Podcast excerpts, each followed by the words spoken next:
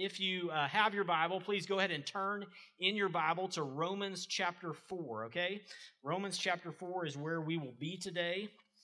And um, as you get there, um, I'm going to open up our time in prayer. As we look into open God's Word, I would like to just uh, pray for our time together, okay? Father God, we uh, come to you this morning um, as our good, good Father. We thank you, God, that we can come uh, in uh, ease and peace this morning where we are to worship you.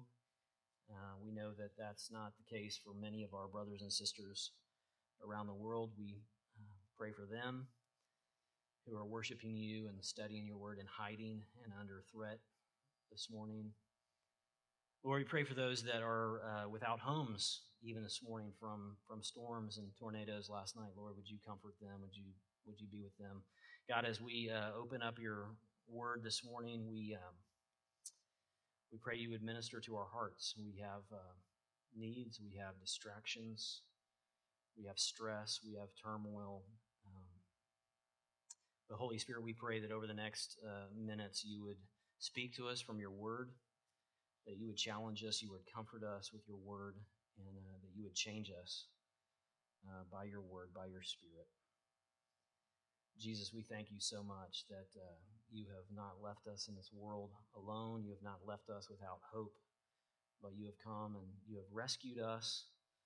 You have died for us. You have been raised from the dead. You are seated at the right hand of the Father, and you are coming back again to get us and to bring your perfect kingdom. So, Jesus, we thank you for that hope. We thank you for that truth that, uh, that navigates our life, that navigates our thoughts, even in times of storms. It's in your beautiful name we pray. Amen. Well, Romans chapter 4, we, uh, we have a lot of ground to cover today. Um, I'm going to attempt uh, to walk all the way through Romans 425 verses, which is uh, a lot of slugging to do. Uh, and uh, we'll see how we go. I some one of you sent me a meme this week that uh, said there is a fine line between a long sermon and a hostage situation, and I didn't know whether to laugh or uh, to be offended by that. But we got a lot of work to do, so uh, here we go. We've been in Romans pretty much all this year. We've taken a break the last couple weeks, so we have some review to do. And uh, as we come to Romans chapter 4, I want to remind you of this outline of Romans.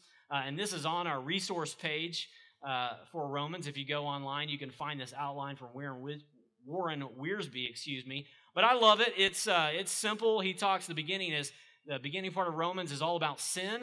And uh, if you've been here recently, you know that we spent about five weeks talking about sin, uh, which is not uh, a great way to win friends and, uh, and grow a church, but we did it. And we talked about sin, and now we're in the section called salvation. Hallelujah. Uh, thankfully, and that uh, started at 321, chapter 3, verse 21, and we'll be in that through chapter 5, basically, and then uh, on into chapter 6 through 8, sanctification, sovereignty, and then service. I love that brief little outline, helps me. Hope it helps you. But uh, we've been talking about sin, and now we're talking about salvation. And, and if you were here, if you remember, we talked about how uh, in church we talked about this. There are a lot of different ways to sin. Uh, are you aware of this? You know, uh, there's lots of different ways to sin, and and you may think first thing well, you sin is sin is doing something wrong. Well, that's right. That's one aspect of it, and, and Romans and Paul Paul talks about that in Romans chapter one.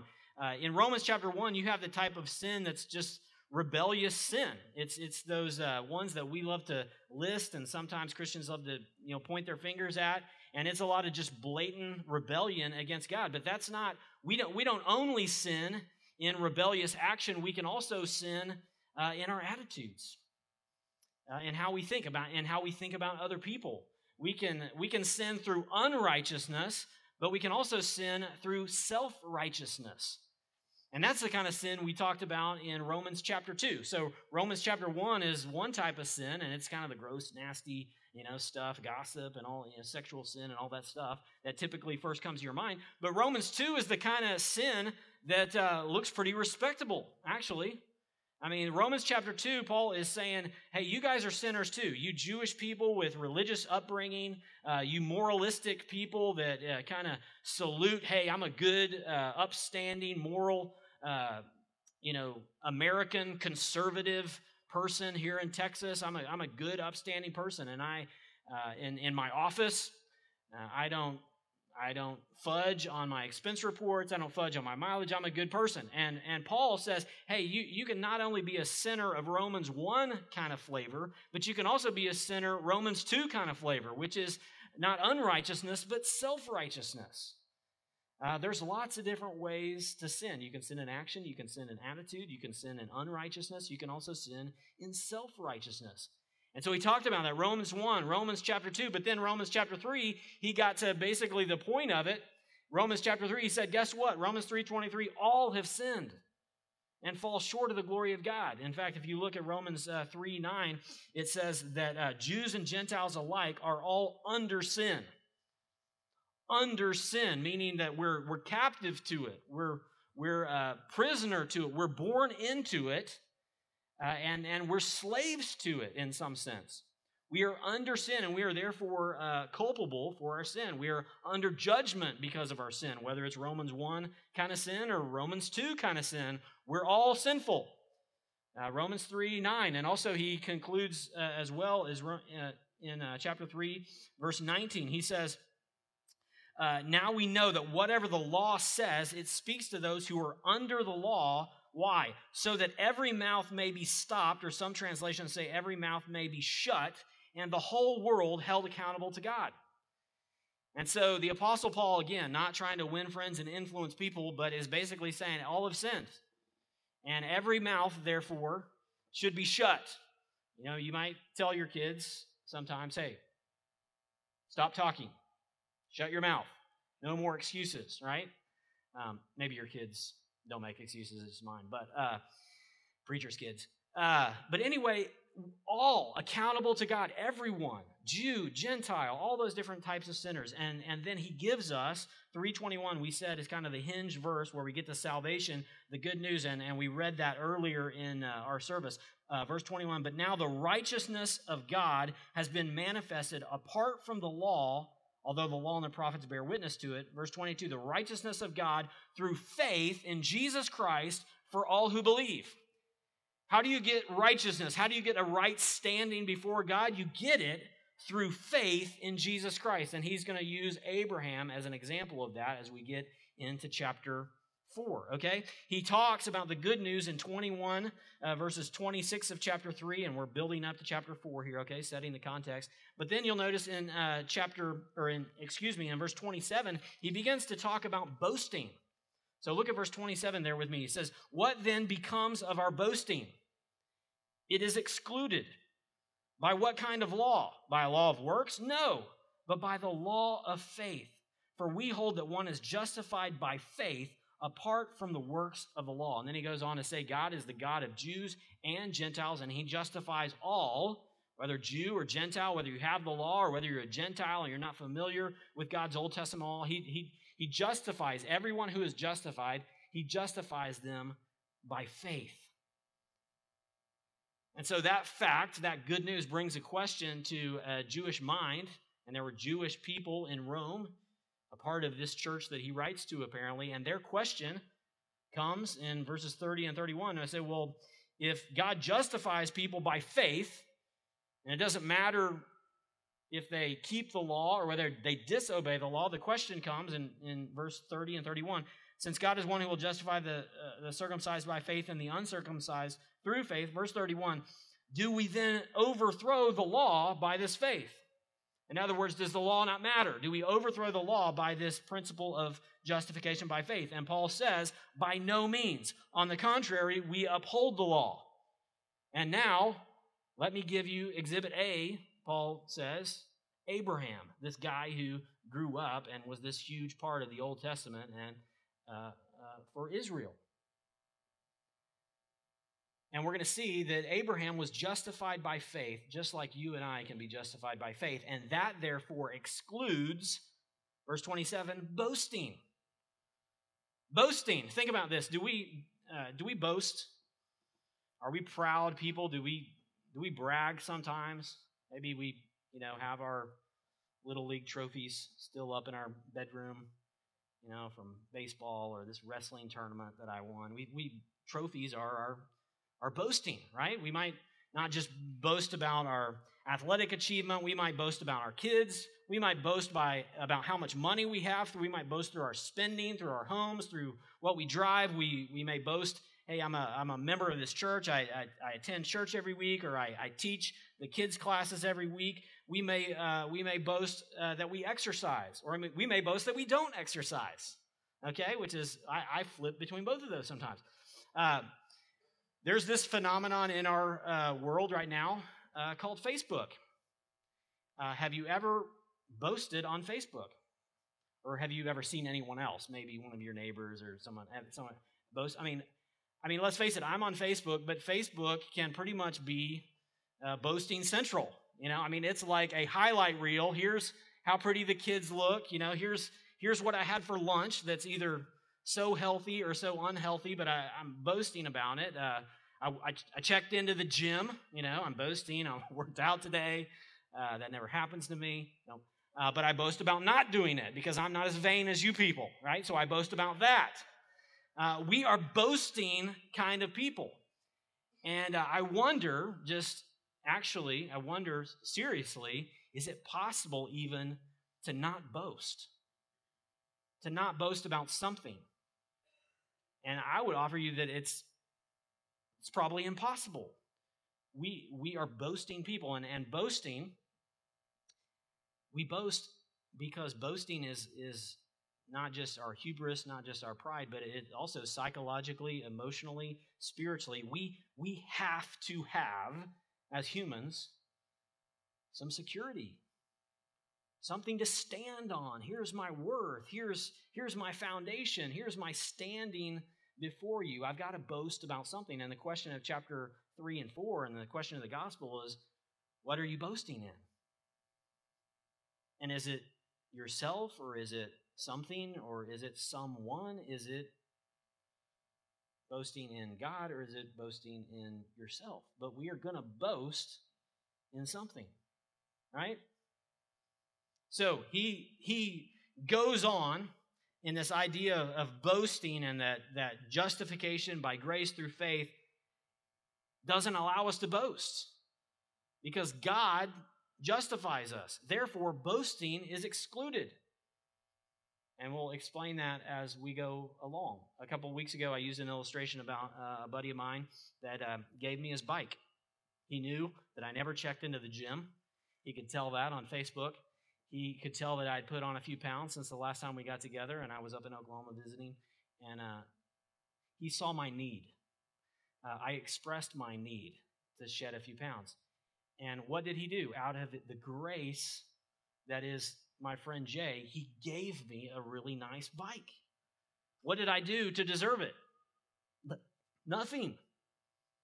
I simply had a need. I simply expressed a need. I simply ex- demonstrated a need, and he gave me a gift because of grace. And all I did was receive the gift. What can I boast about? Hey, I'm fat and I need a bike. You know, I need to lose some weight and a guy gave me a bike. I can boast about the bike. I can boast about my friend Jay, but what I can't boast about is, hey, I bought this bike for free. Uh, boasting by grace is excluded. So, with that very long introduction, for, with already too much uh, to talk about this morning, look with me at uh, chapter 4, verses 1 through 8, okay? And we're going to try to race through this as fast as possible. Richard is going to read those first eight verses for us, and then we will uh, walk through this. What shall we say was gained by Abraham, our forefather, according to the flesh? For if Abraham was justified by works, he has something to boast about, but not before God. For what does the scripture say? Abraham believed God, and it was counted to him as righteousness. Now, to the one who works, his wages are not counted as a gift, but as his due. And to the one who does not work, but believes in him who justifies the ungodly, his faith is counted as righteousness, just as David also speaks of the blessing of the one whom God counts righteous apart from works. Blessed are those whose lawless deeds are forgiven and whose sins are covered. Blessed is the man against whom the Lord will not count his sin. Excellent. Thank you, Richard. So, these first eight verses, point number one here is that Abraham was not justified by works. That's what Paul is going to let us know here. That's what the original audience needs to know. That's what you and I need to know. And he uses this word throughout the passage, and it's sometimes translated counted and sometimes translated credited. If you have the New American Standard Version, it probably says credited. Sometimes it switches back and forth. But it says, uh, verse 5, one of my favorite verses, and to the one who does not work, but believes in him who justifies the ungodly, his faith is counted or credited as righteousness. To the one who does not work, but believes in him who justifies, and does, does he justify the godly people? Does he justify just the nice people at the office? Just the upstanding, you know, law abiding uh, Texans? No, he justifies the ungodly. That's you and me. Even in our self righteousness or even in our unrighteousness. Verse 5, the great verse to have in your back pocket as you're sharing the gospel with people because most people think if I'm going to get to God, I got to kind of straighten up and clean up my life. And his point here is that you are not saved by what you do, you are not saved by works, but you are saved by faith. And it's credited to you. Now, we all know there's different ways of getting things credited into our account, and this, this is an, an accounting term, okay? But there's two different ways, as he says in, in those verses. You can get something credited to your account as a wage, right? Hey, I worked my 40 hours this week, or I worked my 60 or 70 hours this week, whatever it is you work, and you get credited. Maybe it's an automatic draft, you know, uh, deposit, whatever. It's credited to your account, but it's not credited to your account as a gift, it's credited as a wage. But salvation is not credited to your account as a wage, it's credited as a gift as a free gift. You did not work to get that credit. All you did is all you did is believe. If you ask people today, and I'm stealing this straight from Tim Keller in our study guide, so uh, this is stolen material right here. This next point, but it, Tim Keller says, if you ask people today, if you die and go to heaven, why should you spend eternity with God? You basically, oftentimes, you'll get three basic responses. Okay, one response goes like this Because I've tried my best to be a good Christian. That's one response. Another response is because I believe in God and try to do his will. And another very popular one, because I believe in God with all my heart. Now, let me tell you the errors of each of those responses. And some of you are thinking that's an error. I mean, I, I would kind of say that myself. Well, let me let me unpack it for us, okay? If you die today, why would you spend eternity with God? Because I've tried my best to be a good Christian. Folks, that is basically salvation by works. Salvation by works. I've tried. It's what I have to do now. That's not salvation by grace through faith. Secondly, because I believe in God and try to do his will. Well, there's faith, but it's also mixed with works. And thirdly, the third one sounds good because I believe in God with all my heart. I'm really sincere. I'm a passionate person. If you knew my heart, you'd know I love God with all my heart, soul, mind, and strength. And basically, what you're trusting in here is your heart and your effort and your sincerity. Well, that sounds innocent enough, but you might be putting your faith in yourself, faith in your faith, so to speak. And Paul is saying here very plainly in these first eight verses you are not saved by works. I am not saved by my works. He goes on. Point number two Abraham was not justified by circumcision. Abraham was not justified by circumcision. Richard, I'm going to have you read uh, verses 9 through 12. Is this blessing then only for the circumcised, or also for the uncircumcised? For we say that faith was counted to Abraham as righteousness. How then was it counted to him? Was it before or after he had been circumcised? It was not after, but before he was circumcised. He received the sign of circumcision as a seal of the righteousness that he had by faith while he was still uncircumcised. The purpose was to make him the father of all who believe without being circumcised, so that righteousness would be counted to them as well, and to make him the father of the circumcised who are not merely circumcised, but who also walk in the footsteps of the faith that our father Abraham had before he was circumcised. Excellent. Thank you. Now, I forgot to, uh, in a previous point, mention David. He brings up this Saint David, too, basically to the same effect. Psalm 32. Is, now, was, was David a perfect guy? Was David saved by his works? No, he blew it. But his sins were covered. His sins were not counted against him by grace through faith. Okay? Then, verses 9 through 12, second point Abraham was not justified by circumcision. Now, I bet you haven't had a conversation lately where someone was bragging to you about their circumcision. Uh, I haven't. That's not a, typically an objection. Hey, I'm circumcised, I'm good. Uh, unless you run with a really weird crowd. Uh, but we do have rituals, and, and circumcision was the sign. It was, it was the seal of the covenant that they had in the Old Testament that you had to be circumcised on the eighth day, and that showed that you were a member of this set apart community, Israel. We, we don't brag about circumcision today, okay, but we do brag about some other traditions we have, right? Hey, I was born in a Christian family. My parents are good people. Um, I've, I've grown up, I'm a member, I've been a member of a church all my life. That's my sign, that's my seal. Or how about this one? I was baptized as a, as a baby. Baptism is in the New Testament is equivalent, is like circumcision in the Old Testament. It is the sign and seal. If you were here last week, I talked a little bit about baptism from Matthew chapter 28. How baptism is the sign and seal. It's a sign. It, it shows, it identifies you as a part of God's family. It, it, it shows your faith. Sign and seal. Sign is a mark of identity, seal is a mark of authenticity, right? So if you're baptized, that's a sign and a seal. It, it identifies you as a Christian and it also authenticates for the family of faith that this faith is genuine. But many of you grew up, and I, I, I was, I was baptized as an infant.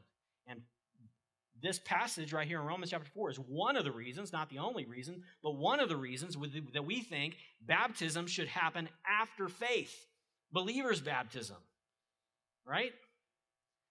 But whatever you say about baptism, and, and some of you come from backgrounds where baptism was just pounded into you, if you weren't baptized, it might be questionable if you're a believer, right? Let's go ahead, let's get you in some water real fast and make sure.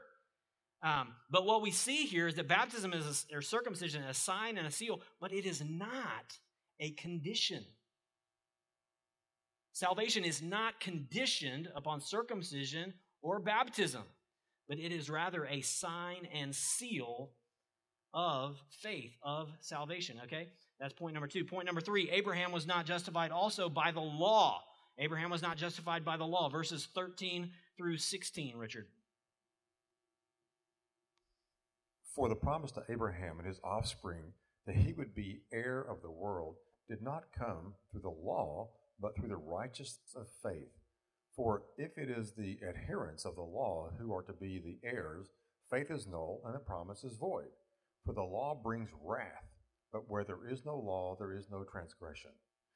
That is why it depends on faith, in order that the promise may rest on grace and be guaranteed to all his offspring not only to the adherent of the law, but also to the one who shares the faith of Abraham, who is the father of us all. Great. We'll stop right there for now.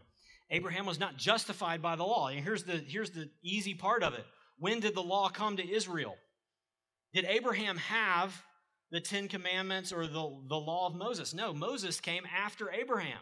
So it would be impossible for Abraham to be justified by the law because, quite frankly, he didn't technically have it. It came later through Moses, and therefore, because it comes by grace through faith, it is therefore guaranteed to all his offspring on grace. Verse 16, it depends on faith in order that the promise may rest on grace and be guaranteed to all his offspring. By faith, by faith, by faith. Now, here's a fun Bible study uh, thing you ought to do later if you want to look at this more. And I did this this week that I would challenge you from chapter 3, verse 21, all the way through chapter 4. Count, okay, or circle is what I did in my Bible. Go through there and count or circle the number of times that you read by faith, through faith, by believing, through belief, all those faith and belief. Go through 321 through the end of chapter 4 and just circle all those times. I counted, by my count, 21 times. That over and over Paul is emphasizing not by works, not by the law, not by circumcision, but through faith. He's pounding this in, right? Point number four. Not only was Abraham not justified by the law or by circumcision, uh, by works, point number four, Abraham was, was justified, was truly justified by faith, verses 17 through 22.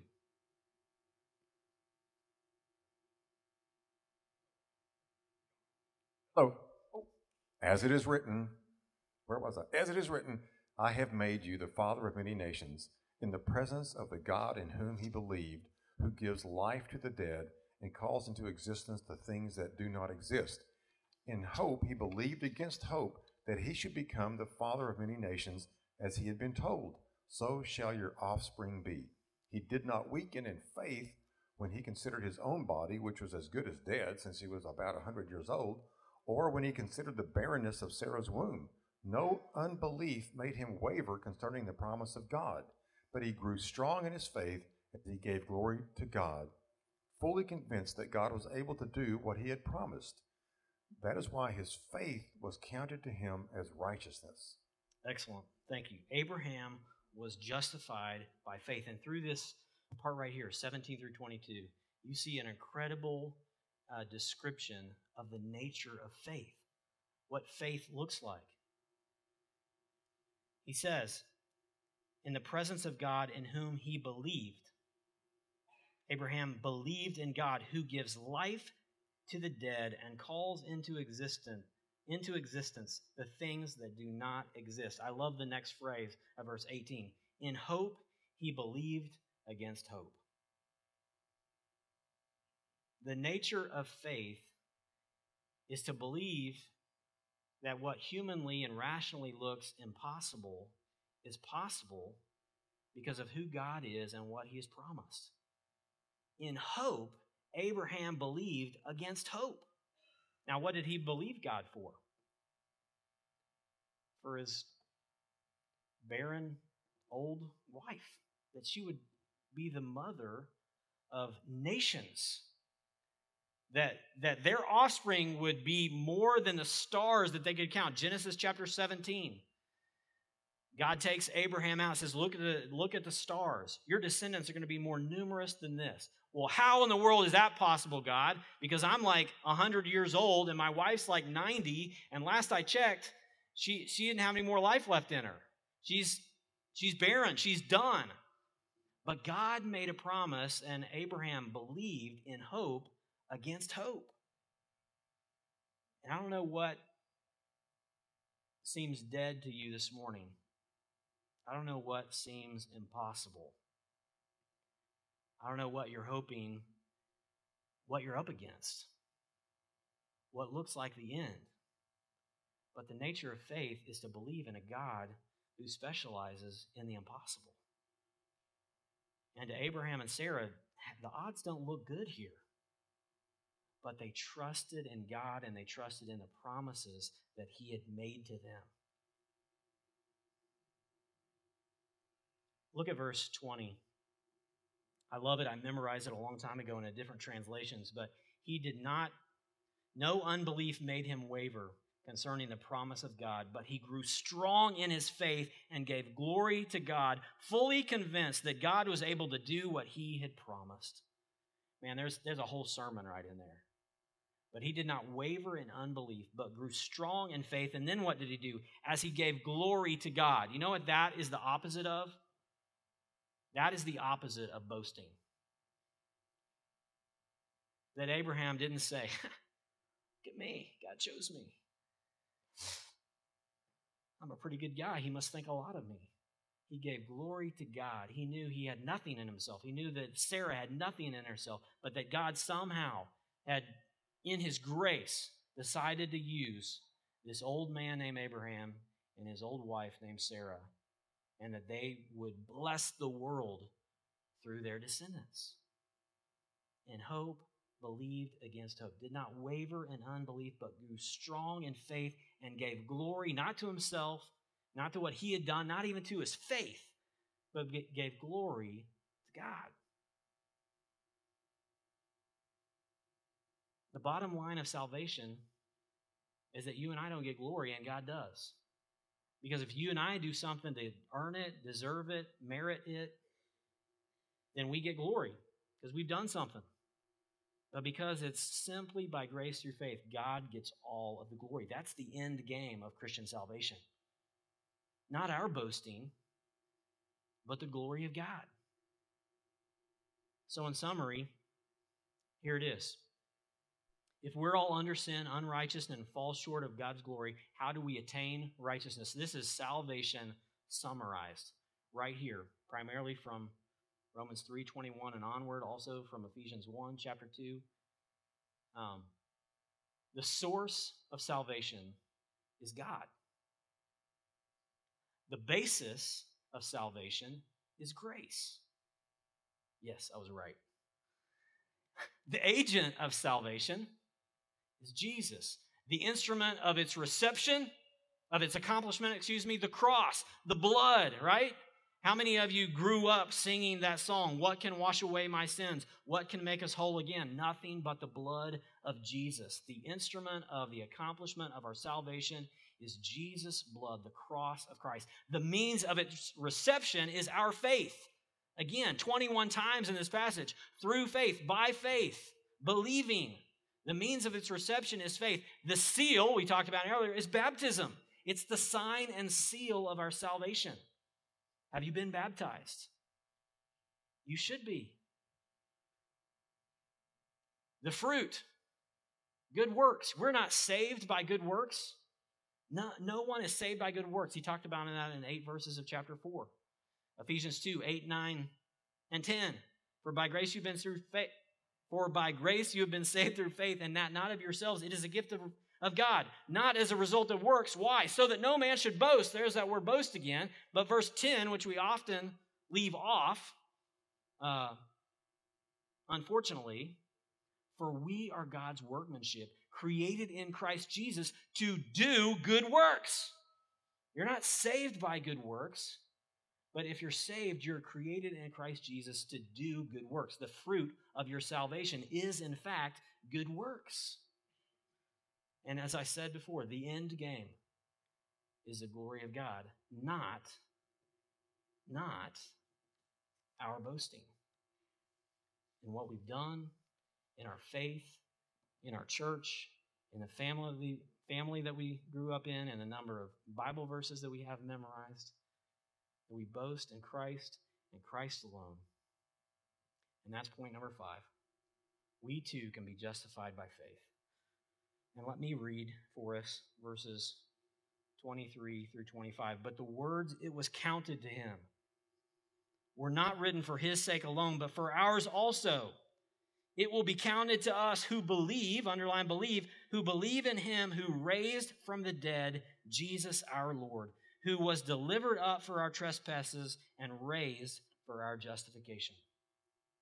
It was not just counted as righteousness for Abraham, it's counted as righteousness for us too. We too can be justified by faith. And how does that happen? Because of Jesus our Lord. Look again, verses 24 and 25. Who raised from the dead Jesus our Lord, who was delivered up for our trespasses and raised for our justification. Think, I want you to think for a minute about the word Lord. And just really quickly here, I'm wrapping up. Lord means master, basically. Jesus, our master. But Jesus, our master, the Lord, the creator of the universe, was delivered up for our trespasses. How many kings do you know that have left their throne to go on the battlefield and die for their soldiers? How many masters do you know that have been delivered up for their enemies' trespasses? Our Lord, our Master, was delivered up for our trespasses, but not just delivered up for our trespasses, raised, raised from the dead for our justification. That's Easter. Our Lord was delivered up and raised for our justification. I hope one of the joys of my life is to every week sit down and study the Word of God. And I hope that you find these jewels and these things and they jump out to you. But look at what jumped out to me this week as I thought about those last verses of chapter 4. Jesus Christ, our Lord, our Master. Look at how chapter 5 starts, just on your own, right there in your Bible. We have peace with God through our Lord, our Master, Jesus Christ. Look at the way chapter 5 ends. So that sin, ra- sin reigned in death, grace also might reign through righteousness, leading to eternal life through Jesus Christ our Lord. Turn to chapter 6. How does chapter 6 end? For the wages of sin is death, but the free gift of God is eternal life in Christ Jesus our Lord. And turn to chapter 7. And how does chapter 7 end? Thanks be to God through Jesus Christ our Lord. And how does chapter 8 end? Wonderful chapter that we'll get to later in the year. Nor height, nor depth, nor anything else in all creation will be able to separate us from the love of God that is in Christ Jesus our Lord. And the gospel, folks, is this that our Lord, our Master, was delivered over for our trespasses, but raised for our justification, so that you and I, no matter how bad we've been, whether we've been unrighteous, self righteous, or whatever, that we could put our faith in Him and Him alone, and He, not us, get the glory. Our Lord, our Master, became our servant and our Savior. There's only there are a lot of ways to sin, but there's only one way to be saved. And that's through our Lord Jesus Christ. Will you bow your head with me? Maybe you are here this morning and you think that you're going to go to heaven because you're sitting here this morning, or because you were baptized as an infant, or because you're a better guy than most of the people that you work with. That is not good news. The good news of Jesus is that our Master became our Savior, became our servant. Our Lord was delivered up for our trespasses and raised for our justification, so that right now, no matter where you are in life, you can have the confidence of whether you are sitting right here in pity because of your sin or whether you are sitting here in pride because of your self righteousness, you can know that because of the blood of Jesus, you're a son or daughter of God. And if that's new news to you, I invite you right now where you are to just pray and say, Jesus, I trust in you and you alone.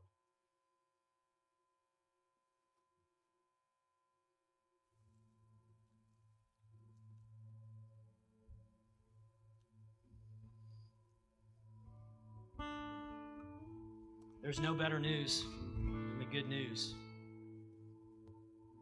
There's no other way to be saved. Father, Son, and Spirit, there is no other God but you. Father, thank you that we can come to you this morning, that we can boast not in ourselves, but that we can boast in you, that we can give praise, that we can sing praise to you because of your Son, Jesus, who was delivered for our trespasses raised for our justification. May we trust in him and him alone. It's in his beautiful name